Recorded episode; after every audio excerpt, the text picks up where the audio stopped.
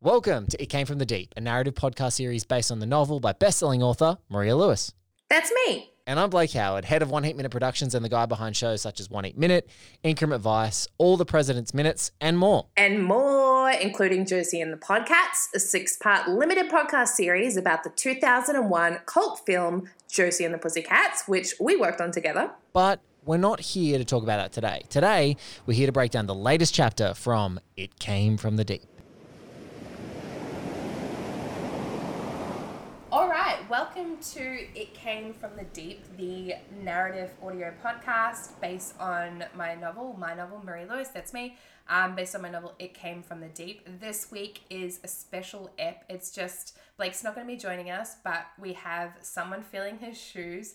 We mentioned her back in, I believe, episode maybe episode four, when we are talking about dirty herbs, dirty IVs, and surf sports and different instincts people have when covering stories and how that kind of stuff works. And so lucky to have her on the show this week, Kate Zerny. Welcome to It Came From the Deep. Well, again, straight away, just offended by dirty herbs, which you've said to me forever. Which was so funny because you sent me a. I first heard it from you. Firstly, is where I heard it from. I heard it from you, but um, you sent me a, a really nice message that was like.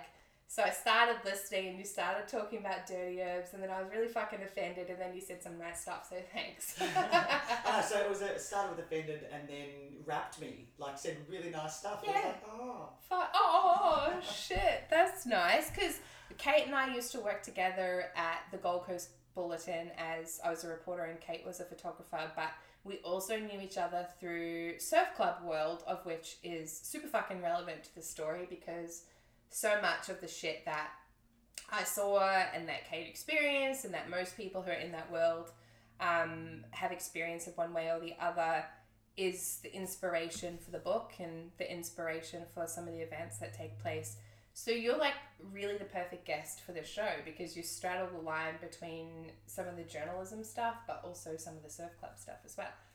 Well, yeah, I, I always try and figure out who you're talking about when you're facing these characters. So I'm going, oh, could it be that person? Could it be that person?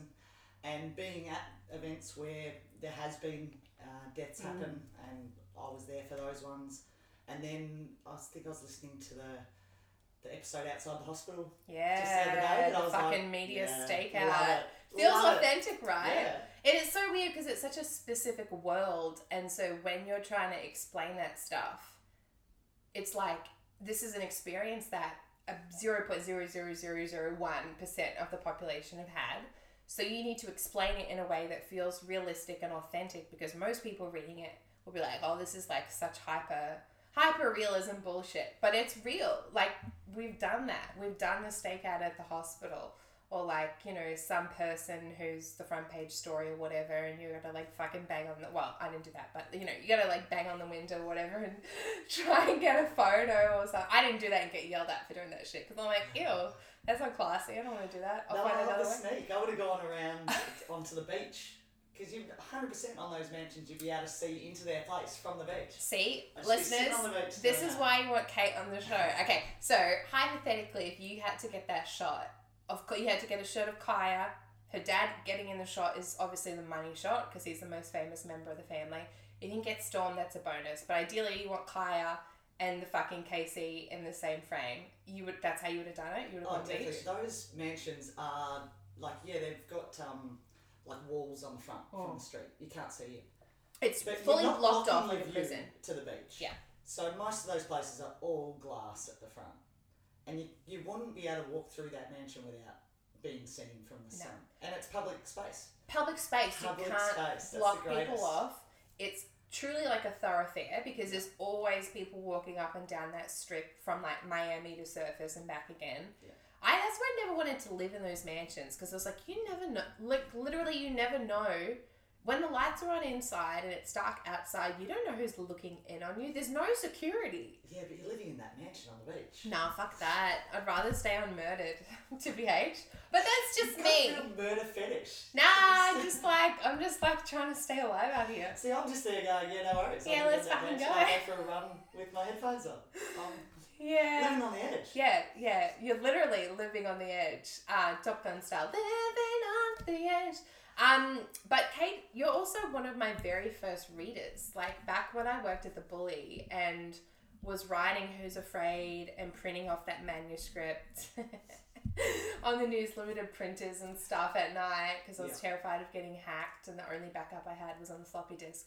Um, you were some the first one of the first people to read that manuscript, but also to read you've read early drafts of every single one of my books, including ones that haven't been published. Like you want to make. actually concerned. I'll have to now that I've got to reread the third book because I did read an iteration of Who's Still Afraid. Yeah, it's pretty different. It's pretty different. Mm. But I think I've got to go back and read one and two because I guarantee from where I read them to actually being published, it's probably heaps different. Yeah, heaps and I don't different. remember it. yeah, well, that's the like, thing. so long ago you deliver a draft and about 70 uh, let's say about 80% of what's there will stay once you deliver it to a publisher and about 20% will change and that's either a suggestion from the editors or that's a character f- problem or it's like a, a plot hole that's you know something that's just like oh fuck how did i miss that you know that's why it's that's why you need multiple sets of eyes on it because it's just stuff that you miss and so stuff changes, and often, every time actually, I will say that change is for the better. It makes the story better. It strengthens strengthens it. It adds something to it. Some of the people's favorite things from my books have been things that have been added in that additional twenty percent. But you've also read my books before they've even been submitted to the publisher. So there's you've read like Who's Afraid was set on the Gold Coast. I know. Oh my that god. Was my first read of it. What year would that be?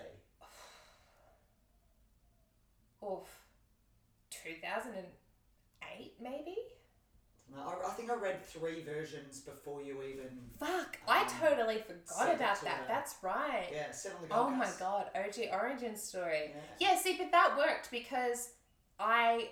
So Matthew Reilly, for people who don't know, he writes a lot of books that like your dad loves. Ice Station, for example, the Scarecrow series, a lot of action adventure kind of books, and um, he had given me some really good advice uh, in the process of when I was like figuring out who's afraid and he suggested that I change the setting from being set in Australia to change it to set some internationally because he said Australian publishers don't want to publish Australian genre stories. He was right, this is still the case. This was over 10 years ago now, but he was fucking on the money.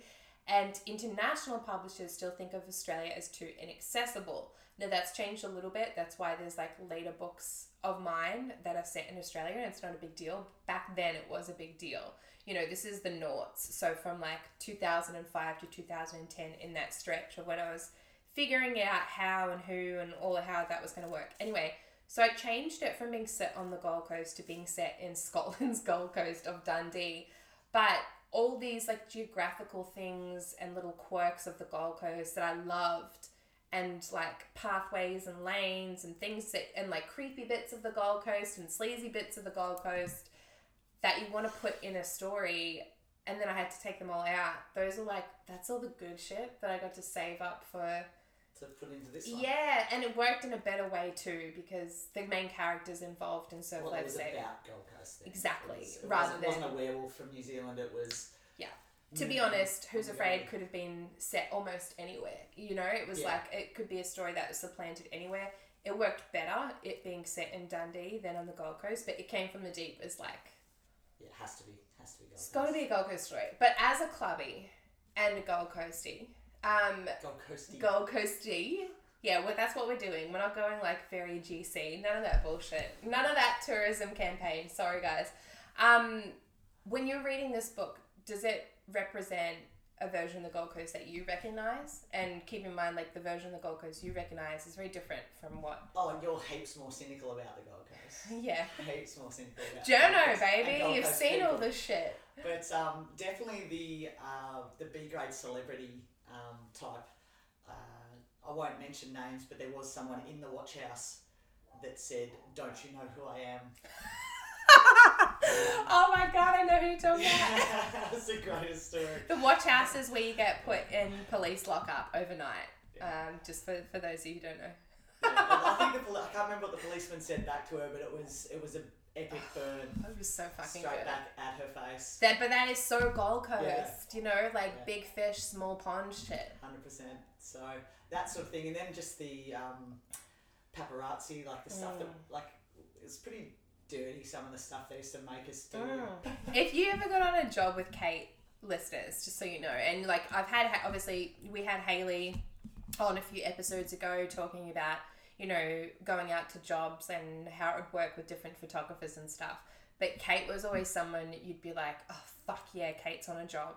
Because not only was she a really great photographer and a really great action photographer, like someone who could work really well in motion as events were happening, but she had journo instincts and that's the difference between like photography and photojournalism is you need to know like not just what you're taking a photo of but the context of why and where to be and what's important and you know should get numbers and sources and names for you just from eavesdropping and listening to people like really fucking valuable shit but also had a lot of great contacts within the community. Like i don't know this person but i know someone who might know that person and just like really base like tradecraft stuff that was really useful. But um we can cut this out if if if it's like something you don't talk about.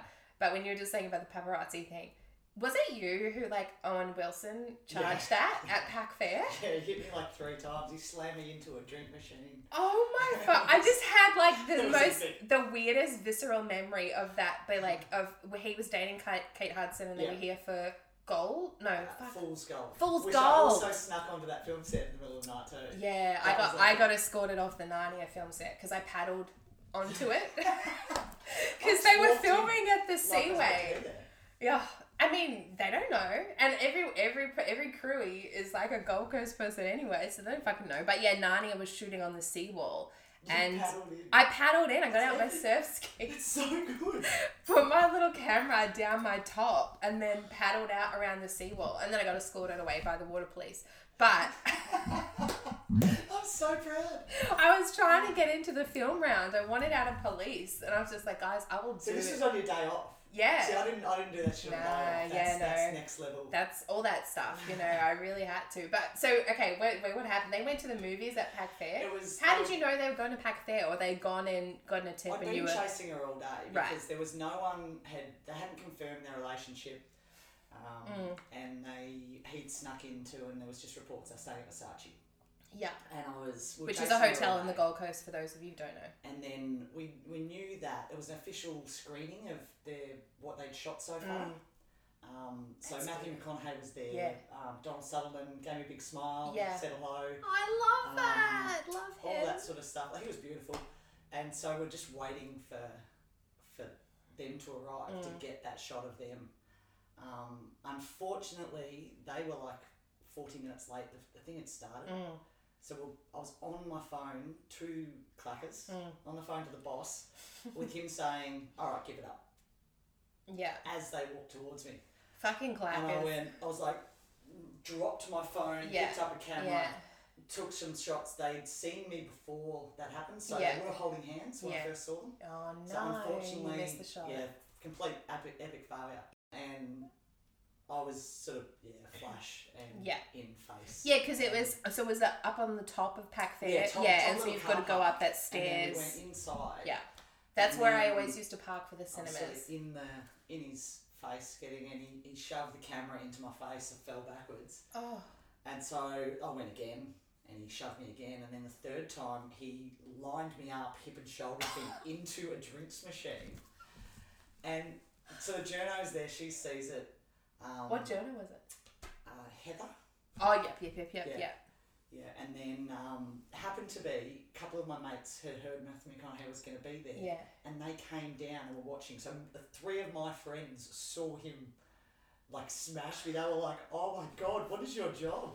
And I was like, "No way!" And then like the next Oh day, I was getting phone calls from every radio station. Yeah. Because it was It was it was the front page story. Yeah, Um, I remember I remember the image like super fucking clearly. yeah. So it was pretty, pretty out there. I always liked Owen Wilson. Yeah. His movies. Yeah, stuff, fuck. How do you go watching Owen Wilson movies now, knowing that he Um, fucking A little bit less trauma than I used to. It's not so bad anymore. but, uh, I was the girls were just like, we hate him now. Mm. Yeah, he had a pretty rough go. That relationship ended pretty badly, and The flip side is, I think it was like only a couple of weeks later, Hugh Jackman was um, going to a bachelor party for his trainer or hmm. something like that.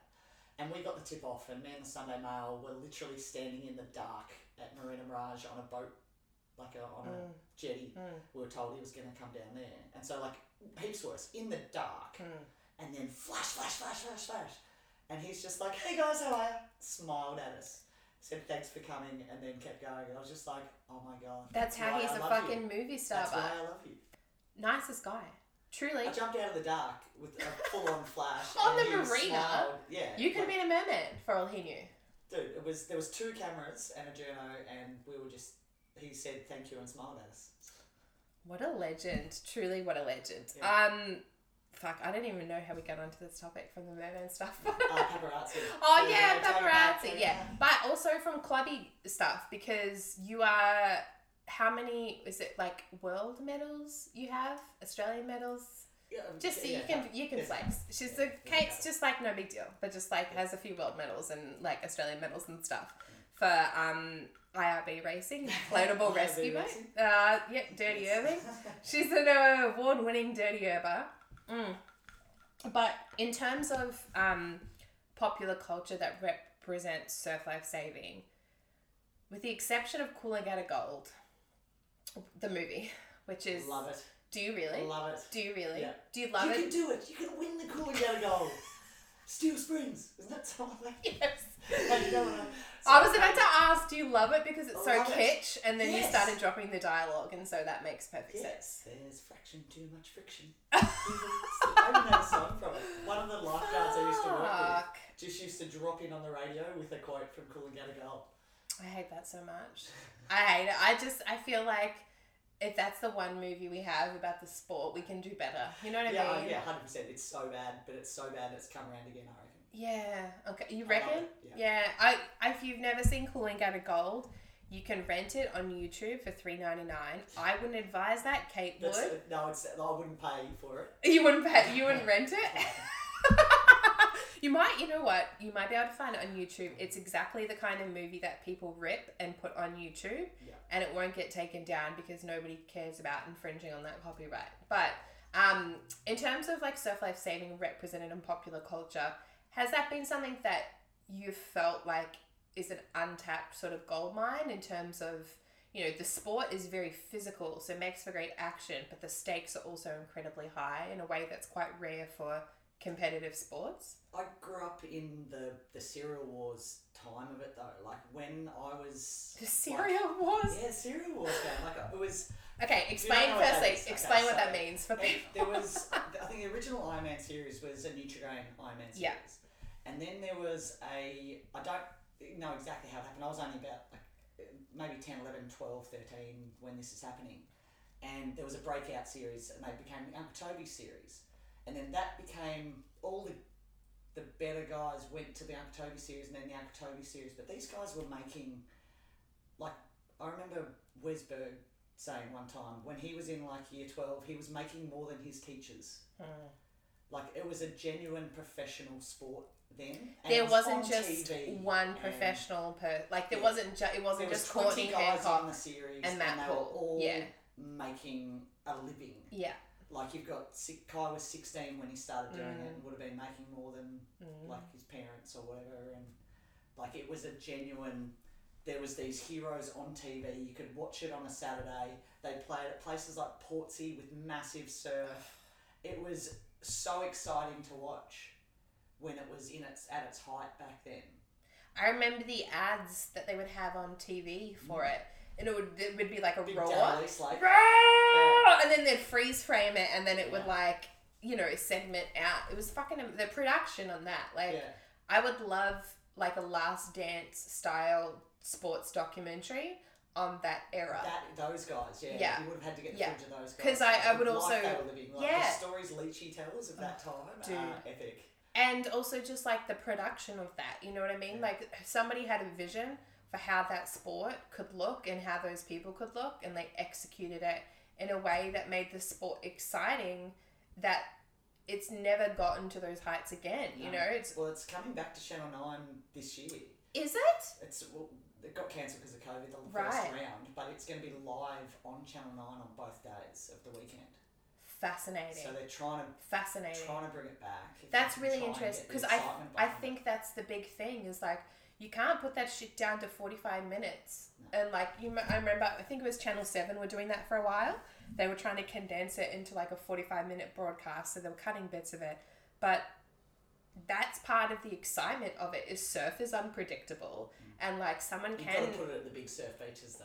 That's the exciting part. no um, more bit hard. yeah sorry Coogee you gotta go mate You gotta go. A two foot shore break isn't interesting. Like you've got to put it Portsea for sure. Portsea Piha, do you remember? Did you ever see that one? Yes, They because being like a 10 foot surf being a. Kiwi, it was, it was like that was always the one you watched, and like there were a few Kiwi people. Belinda, I can't remember her last name, but she was like New Zealand's Karla Gilbert, but she Mm-hmm. was the one I was super excited about because the Kiwis all got to wear black and white, yeah, they and the wore silver they wore the ferns, silver fern, just yeah. like the All Blacks. So I was like, oh my god, they're like the All Blacks of the sea. You know, I was like, where's the Jonah Lomu fucking surf ski paddling? Amazing. But at Piha, I remember just like what a few of those broadcasts and just like feeling fear through Oh, the yeah. screen. It was so big. Insane. I had Insane that nobody just died. a couple of years ago of one of the guys who was in that series and paddling out, and he's telling me a story about another guy who was in there who was crying during the race, and he said he paddled past him laughing. and straight into this ten foot bommy, and he was he was crying in the shore in the in the oh, wave zone. That's, oh, that's so horrible. I'll tell you after who those two. Okay, yeah, yeah, yeah, please. Guess who? Don't sue. Um, but that's the fucking, that is the conflict of personalities in the sport, though. Oh, is there are people who I are like, who it is because you'll be like yes. I know see it, I see yes. it. No, but there's like, there's people who just have a screw loose and are like, Yeah. ha ha ha, Oh, I'm on it. And then there's other people who are like, I genuinely know how dangerous this is, and I've seen people die doing this. And we're on fucking fiberglass boards paddling ski is the into it. The ski's you the can't worst. get away. Like that's okay. So say what you will about crazy dirty herb drivers. I can drive away from the wave. You have a motor. I have complete control over what I hit and how hard I hit it. Obviously, Blake's mate doesn't ha- realise that he's got that control. Yeah, look, Um, that that mate wasn't a world champion IRB driver, suffice to say, but So, but I can always get away. Mm. There's always a way to get out through surf because I've got the power to Yeah. get away from it.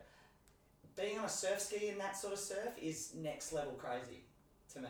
it's insane. I remember, um, so I was swimming was always my weak leg. That was always my weakest leg. And I used to fucking hate swimming training. I still hate it now. Like I, I do it because I'm just like trying not to die. But like I'm, I'm just you know trying to like add some different types of anabolic fitness to my schedule. I fucking hate it and I'm miserable for every second I'm in that pool. But especially in the context of Ironwoman training, you had to do it. You really had to do it. Every leg had to be strong, even though you had your Yeah. legs that you were better at. I was always better at craft. I had to work on my transitions. My transitions were okay, but they were never amazing. You know, like I was a, a more of a long distance runner than a sprinter. And so between each leg, you do a leg like a swim or a board or a ski, and then you have to run between markers to the next leg and vice versa. And depending on the conditions, that might be a lot of running or might be a little bit of running. So running I had to work on, that was fine. Um, and swimming I fucking hated, but I was always good with waves. So if there was surf, I was always better.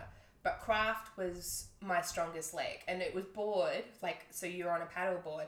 But then when you got over 16, they introduced surf ski, and that didn't used to be a leg that you would do as women, and then they started introducing it for women as well. And ski became my strongest leg because it was just basically like, what if board but bigger? And you're like, oh, okay, cool. All right, that's amazing. Look at me, I have shoulders. I can Yes, pop the ski. exactly. And the ski was interesting because a lot of people who used to compete in the ski leg were people who were genuinely doing it in the off season of Olympic kayaking. You know, they were looking to qualify for the Olympics for K1 and K2 um, and all the different stuff. So they were doing ski as a bit of like cross training in a way. And the surf ski people, we were just doing it because that's just one of the legs that you had to do right? So when it was flat, you would always get annihilated by the K1 and K2ers. And the best you could do is hope to get a little bit on their wash and try and keep up. Those are always really good training opportunities because you're like, they had explosive speed and you were just like, can I get to that level? But the second there was anything over two foot, it got really interesting because that was not um, an area that anybody who was Olympic kayaking was great at because it wasn't just about there are waves that you have to get through, but it's like trying to keep those things straight and they're long and they're hollow and they have a bow like a boat.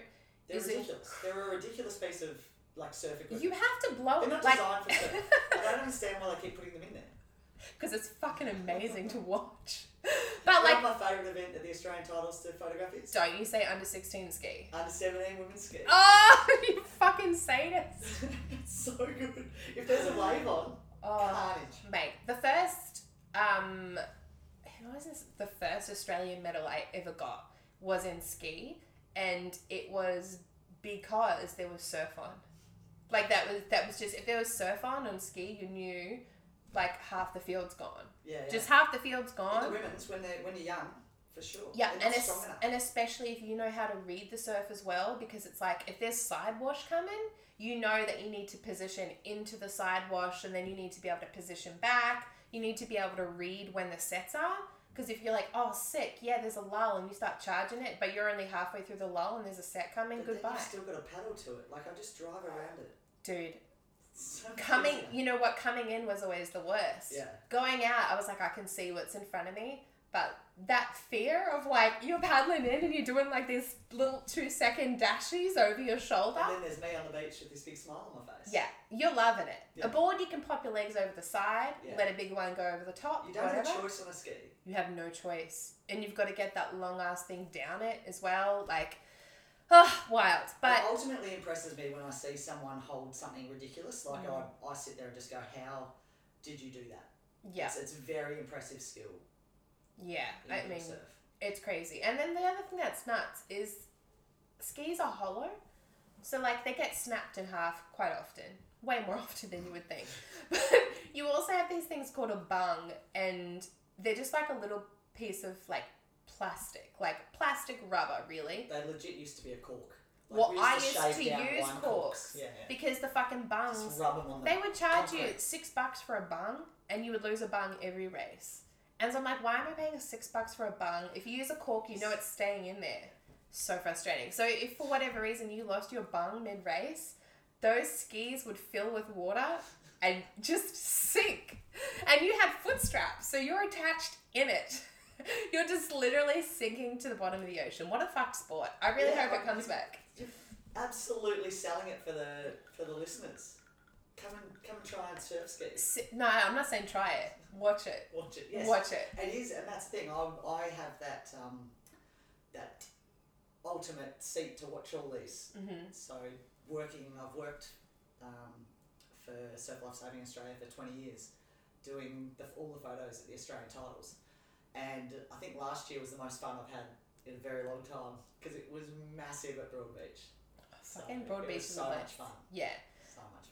What is the trick to trying to capture like action? You know, like is there? I mean, you you read surf, you know surf. You're like an Australian team competitor many times in a row, so you understand like you can read waves and know, oh shit, is gonna be good in about three seconds, but not right now.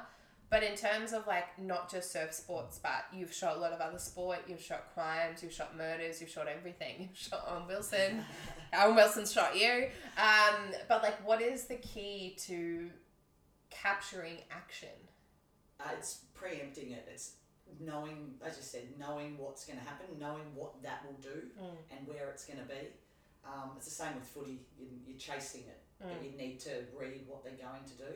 Um, something that really, um, well, it kind of annoys me now. I'm sitting there shooting something on here beside me. I hear that's someone holding their finger down on the button, Mm. and then they'll go through those thousand photos and find if they got one that was Mm. any good. But the way I learned was I am that old that I was shooting on film. Mm. Um, and so working for um, Harvey Ellison and doing the surf life saving, I was given film, and every photo that I took was going to be hung in the tent. So if it was out of focus, it had a big cross through it. I totally If forgot they used to have those tents. Yeah, tents are amazing. So like So they would fo- thousand people are going to look at these photos, and they've got my initials above them. And like half doesn't want me to waste, and Yeah. we were uh, one shot every competitor.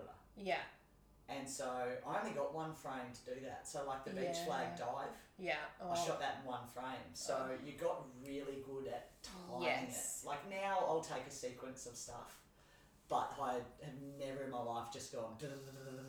I swear, so many things in life about the difference between being good and great is just having those baptism baptism of fire moments. Yeah. Like the when Kate says hang in the tent, what that used to mean was every event would be photographed, and then at the end of your race or at the end of the carnival or whatever, in these tents, they would have hundreds and hundreds of photos hanging in like plastic sleeves and you could go through them all and see pictures of yourself racing or pictures of whatever and then buy those photos um, fuck that's so interesting yeah you would have been on film were you ever at the bulletin on film or Yeah. was it oh I yeah was I was printing bromides. that's right because they had the old job, dark yeah. room and everything Yeah, I didn't do dark room. We had a film processing machine, Mm. but then I was scanning negatives and printing out the bromides, the black and whites that actually got put onto the negatives Mm. in paste up.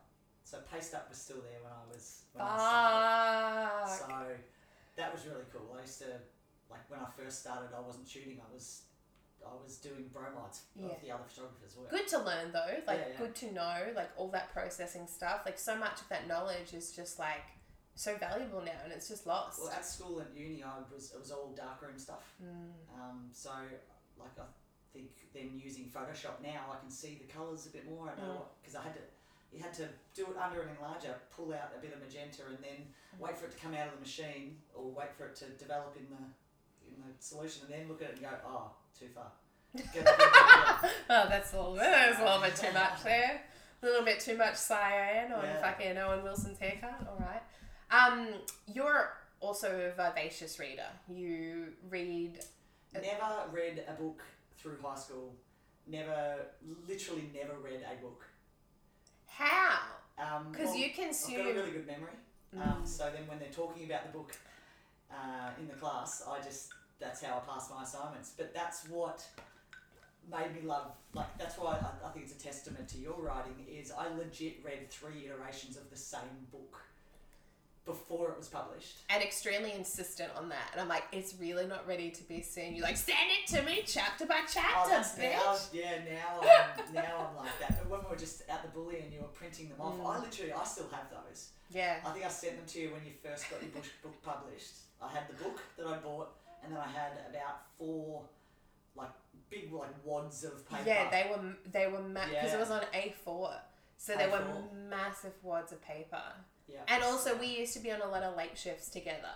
Yeah. So it was just they like, print it out for me, and I Yeah. yeah. But so I I couldn't put it down, and I loved the story, and I was like, I've never been a I read I do read now. mm. I read a lot now. but you didn't at the But time. no, not at all. What? Oh my Not god. I love that for me.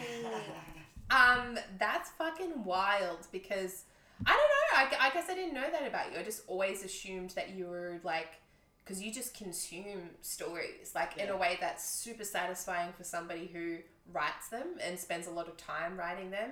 Is it's just like you we want to give stories and books to people who are like, fuck yeah, I can't wait to dive into this. And I don't mean that in like a necessarily pretentious literary way. Someone to be like, oh yes, well I see the analogy. I I crave that like, you know, oh fuck yeah, I consumed Yeah. this like a popcorn blockbuster. You yeah, know, mine's um, there's no um, uh, like sophisticated reviewing from me. It's like I can't believe you killed that person. oh my god. Um, no, I've never. I was never a reader. I'm just a Maria Lewis fan. oh, It's just uh, fucking stop it, cat. God bless. Um, and where does it came from the deep for you fit in that canon?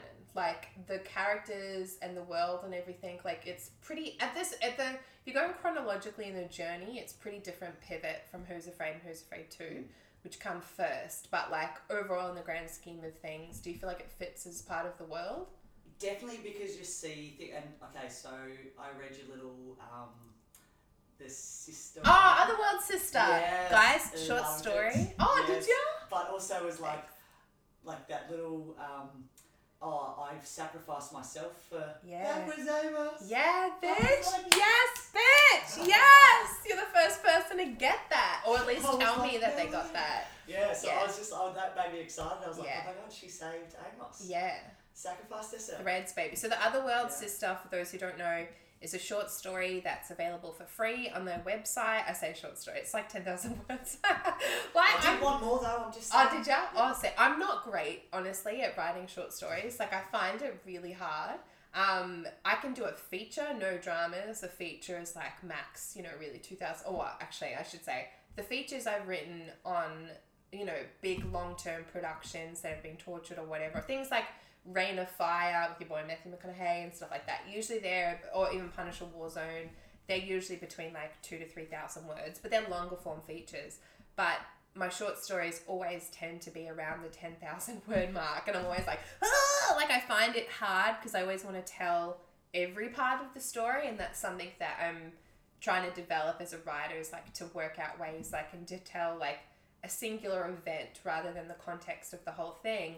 But The Otherworld Sister is a short story that's set technically before the events of The Wailing Woman, which was my fifth book but ties into a lot of the other books. So what the main two characters in it are Saoirse Burke, who is Sadie Burke from The Wailing Woman's older sister, and Atlanta, who is a Selkie in brackets mermaid. And it ties in with It Came from the Deep. It ties in with The Rose Daughter, which is the next book coming up. It ties in with everything.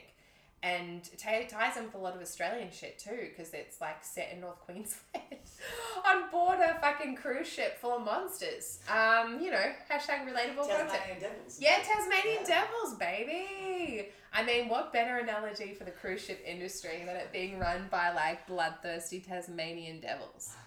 Um, So that was like I, that did tie that ties in this Mm. world. I, it's completely different because it didn't have the Praetorian Guard, Mm. didn't have the Ascari, it didn't have yeah, all of that stuff. But it was still for me. It was more. Um, it was my world mm. a little bit more. Like when I read it, and I, as I said, I was point. trying to. Oh, who is that based on? And when she talks about this person, who do you think that is? And being like the trauma at the start, Yeah. and being at a carnival three times where that's happened. Yeah, Um, where people have died in the surf and, and races. yeah, so having that, like that was kind of my world. And then you're talking about places that I know. Yeah, and- I mean that's not soap opera shit. Like all of the event. Okay, yes, the mermaid soap opera shit, but like the stuff about like people dying in a race that's real. It happens. No, it just doesn't happen once. It's happened multiple times. You know, um, the sort of like scandalous nature of B and C grade celebrity culture on the Gold Coast. That's real. Yeah, and the paparazzi of outside of the, the hospital. I remember we'd be out there in that because it was just in smokers' den. Yeah. Like there's people in gowns smoking next to us, and we've got we're sitting on the concrete waiting for someone to come out Sucked.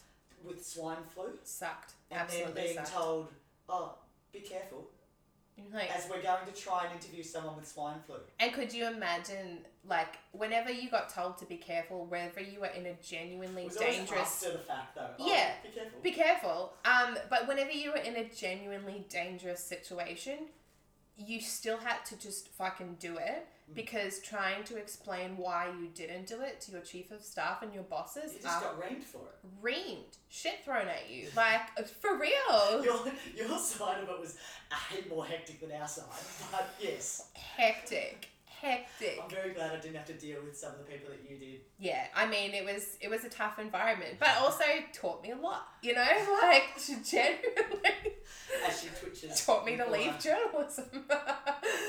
Um, no, that's so interesting what you say about like it feeling like your world because that is a super unique experience. I imagine majority of the people who read it came from the deep. This isn't their world. You know, they don't have the insight um, and the lived experience that you have. well, you of both have. of them too, of Yeah. the, the crime um, Yup. scene stuff, the paparazzi stuff, and the surf stuff. So it's like you and me.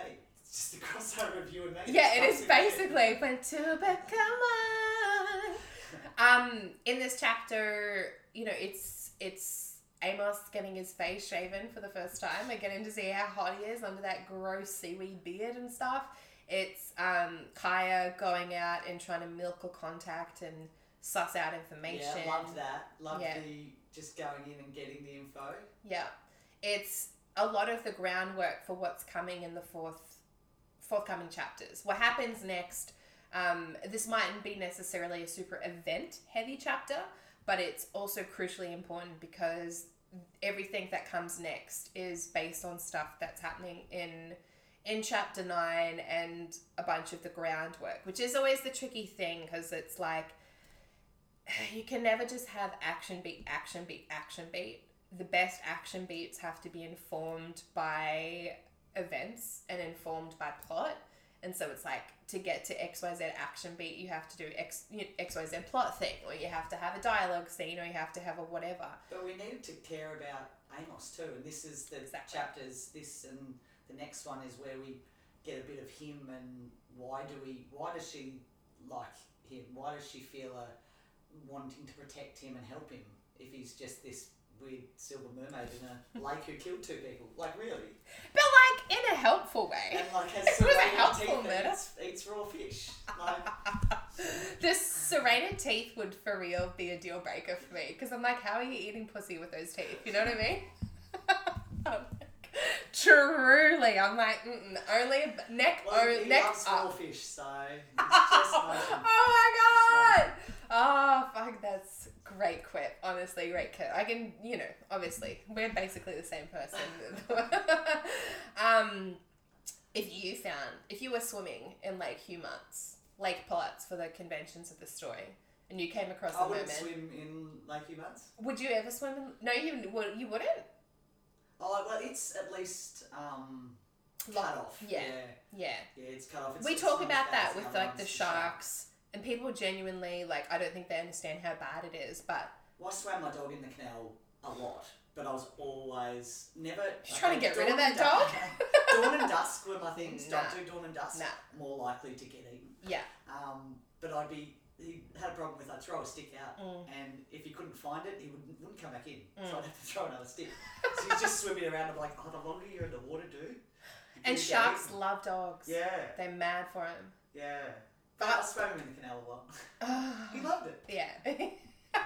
You're like, I wouldn't swim in there. But him? Fine. I used to have trip outs when we were water skiing in the Nerang River. Oh. Like if they didn't come and get me quick enough, you know, when you start to then think. So you've fallen off your Nerang wakeboard, River too, you're the there's so many little- And nah. you start to go. There's sharks. There's something touched me. Get the boat back in.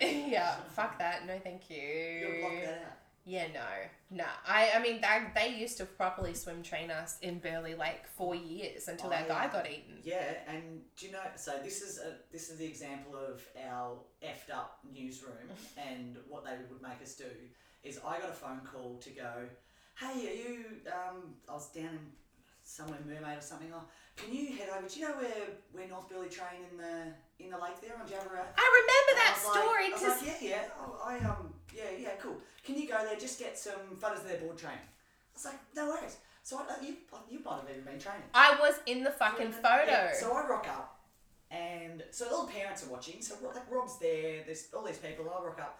They know me. It's my own surf club.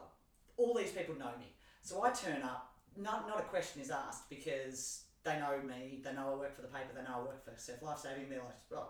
I rock up. I'm taking photos. Yeah, cool. Saying hello to people. and they didn't tell you Okay, what the no angle idea, of the story just, was. Just that. And so then I also fucked um, because that's what every surf club did. yeah, hundred percent. Every surf club. And so I go back, I file the photos, I go home, and Robin Worth Oh.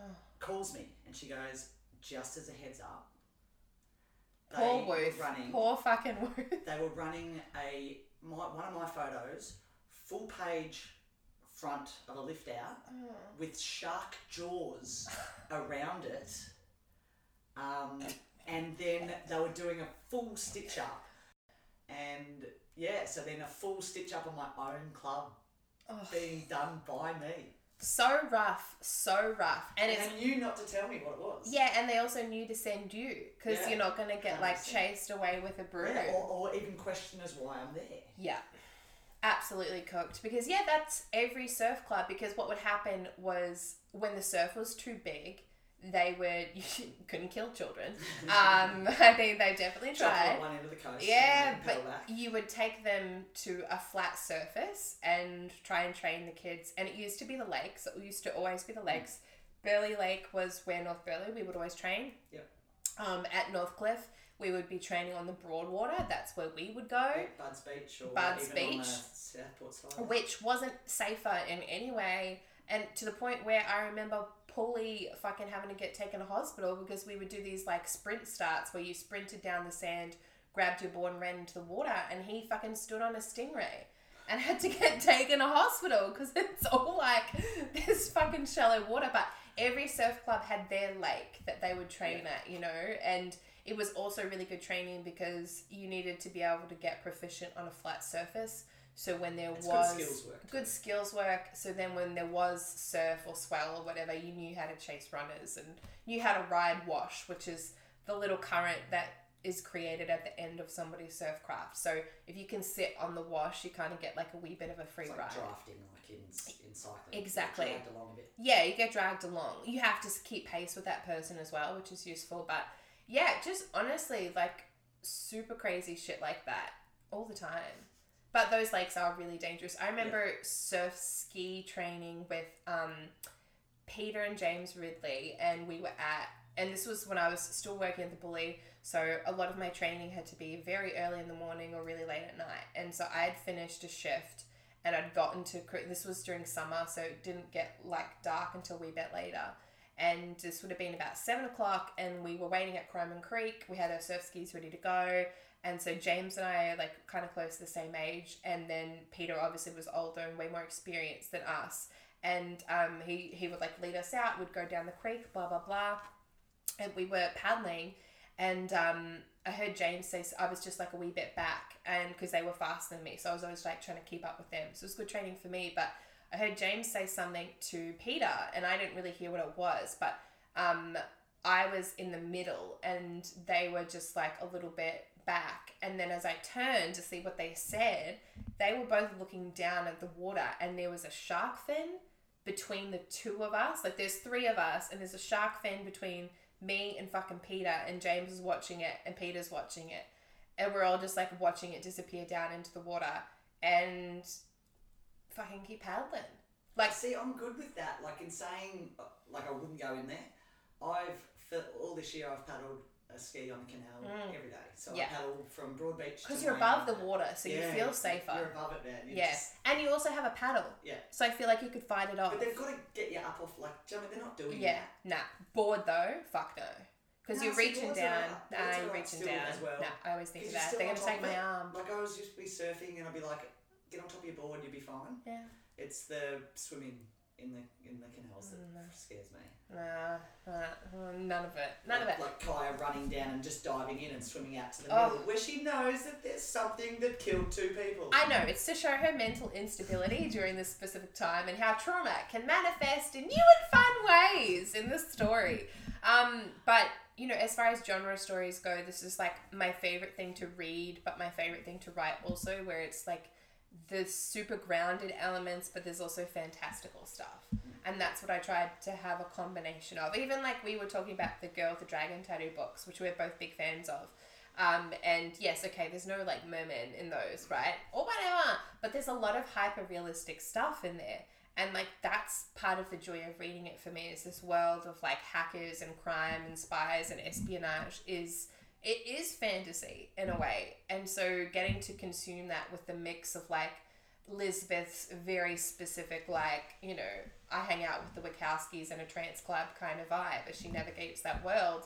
Feels very lived in, but also Stieg Larsson had a bunch of real life mates in his books. Like, that always fucking tripped me out. Really? Yeah, like the boxer in the second one, Girl Who Kicked the Hornet's Nest, real person. In the film, he plays himself. I did know that it was a real boxer who Super played hot. himself in the He's film. super hot. He's got the broken nose look that I love. Oh my god. That's something to love. but um, he would do that. He wrote his mates into a bunch of his books. But Well, you drop the names. mm, Um, in like in three years, there'll be a random last name, or there'll be a yeah, yeah. So Jabor's always Jabor, yeah. got me. In Who's Afraid, Who's yeah, fuck yeah. Um, it is. I do like. I kind of burned through names of people that I knew real quick though. You know, because it's only ever putting in like it will be a last name. It will Yeah. never be a first name. Um, and you're you know you're writing them you're combining them with other elements that make sense but Yeah. you're only ever putting it in for mates you know it's kind of like a little bit of a shout out like i had some friends who were like um you know i and, and may was like oh for my wife's birthday do you reckon you could like just put her in like can be like a checkout clerk or whatever Really? yeah and so in the witch who courted death they're the murdered couple at the start so it's okay, so I'll put you, got you the. You get killed at the start. So she's a ghost who got murdered by her husband, which is him. So you, and then as a ghost, she murders him. and they were like, You honor us. And this year, it was Mark and Claire. Shout out to Mark and Claire. I'll put it up on the Twitter thread for this article. But um, this year for Halloween, they dressed up as the characters that I wrote for them. Yeah, it's So good. sick. You've got some. You've got some like when you're talking about your weird ass like fan people who make shit for you. Yeah, it's all over Like, there. We're recording this in my there. house, by the way. In her explosion of pop culture that I'm sitting in. I literally have um, a fan shelf, which is just full of stuff that people have ma- actually. You know, what, I'm gonna. I, this is good audio, right? I'm gonna bring over something. Walking away from the microphone. So this is a thing. No, I'll wait till I get back closer. This doesn't make any sense. Why am I a podcaster? So this was a thing that was made for me by Yes, I saw it on your Instagram Yes. story the other day. yeah, book nerd fangirl, and it's a pair of earrings. Now, these are people that I met through pop culture conventions.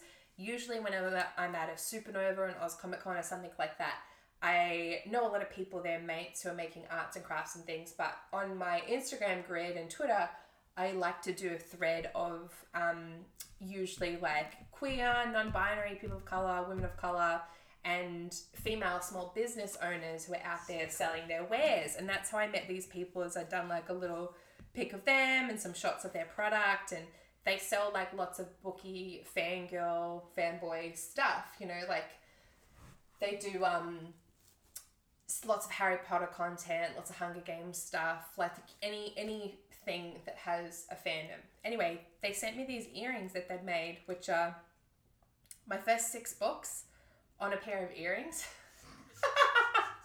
Which so fucking Which wild. sounds really weird, but they are really, They're really cool. They're Like, so it's like a stack of books, and then Yeah. you know it says you have all the spines of the books. I'll, I'll post a picture, but they're so yeah, need- cool. needs a pic because that's really Yeah. That's really And I've cool. actually bought these earrings, not with my own box, because like you know who would do that? I would probably do that because I'd be like so cool. But anyway, I bought a pair of the same style of earrings of the Vampire Academy books because I really love them.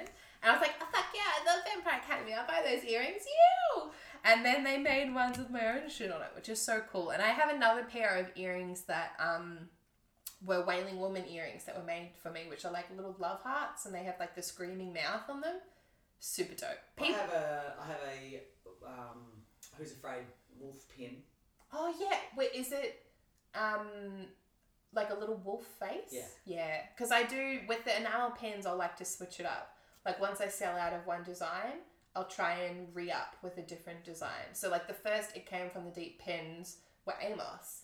They were like a little like I tried to do it sort of beefcake style. Yeah, So I drew this only- little I, merman. I only see um, uh, Aquaman. What's his name again? Oh, Jason Momoa. Yeah, I only see Jason Momoa when we talk about him. It's hard too because the timing was I like picture. It came from the and Gold Coast, you know, Aquaman filmed there. It feels so Gold Coast, even though it's like supposed to be not that at all. But it's like you can't watch that movie and it not be Gold Coast. It just feels so Gold Coast in every way, including getting into a biffo at a bar, you know, and like the opening few scenes. um, well, listen, thank you so much for doing this. I'm so excited we can have you on. You've been like on my list of guests. In fact, probably like the number one guest. I really wanted to get on this show because you know like we've spent the past sort of like hour talking about you really do straddle so many of those lines in terms of surf culture and book fandom but journo world as well um, i'm so lucky to have you as a reader all these years Yeah, well, you just got to keep giving them to me. Yeah, you know it ends at book eight though, right? No, no, no, you can't do that to me. no, but you know, because as I said, I read them what twelve years ago. Started reading them. Dude. I legit don't remember Who's Afraid, so I've Yeah. got to start again. Who's Afraid? Who's Probably Afraid Two, the and be honest. Still Afraid. Yeah. Um, to even remember all of that because Wailing Woman's my favourite now. Yeah. I've got. I've Do you got think that's recency spot. bias? No, I just really like the story, Yeah, me too. and I can't believe you killed him. I know. demoed. Oh, there's got to be real stakes, baby. that was always my big argument, even with Who's I like Afraid. old lady. Like what? Yeah. What? well, like with Who's Afraid, I remember when that came out, people being pretty mad about me killing off Haley oh, and yeah. Kieran.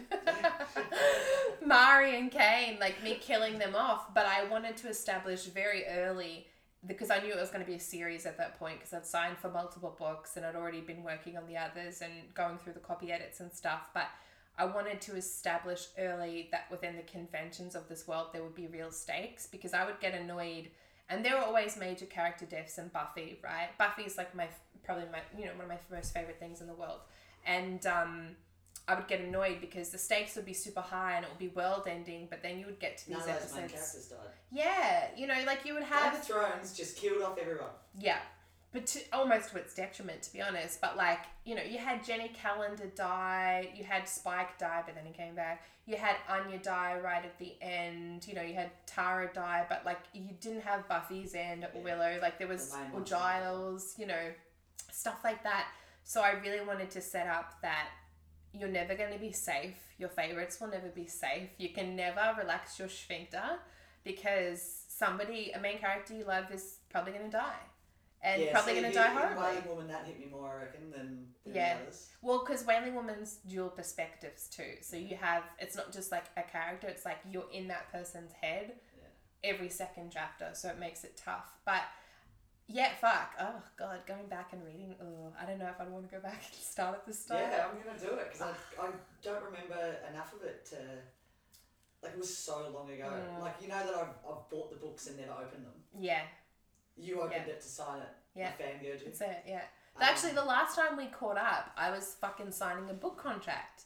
Do you remember we were at um? It was Chachas? No. Because we went to Chachas after that. love Chachas every time on the Gold Coast. Chachas is an essential trip. My favorite restaurant in the GC. Right, people will go there and be like, "Ew, this place is kind of a shithole," but the best food and the So best good. service and just the people are so good. Um, but that we used to do like a weekly journo photographer dinner at Girls. Chachas. Yeah, girls, fuck the boys. Yeah. Um, that just fucking ruled. It was so good.